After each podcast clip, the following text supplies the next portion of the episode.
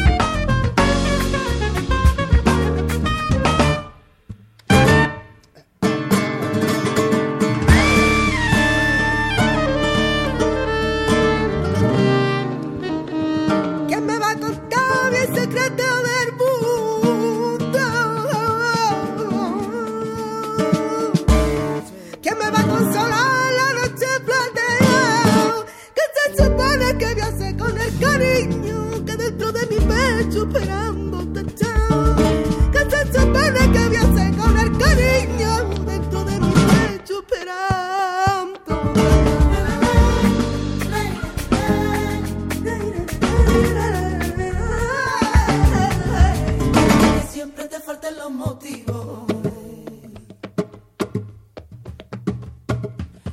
que siempre te falten los motivos. Para estarte un ratito a solas conmigo.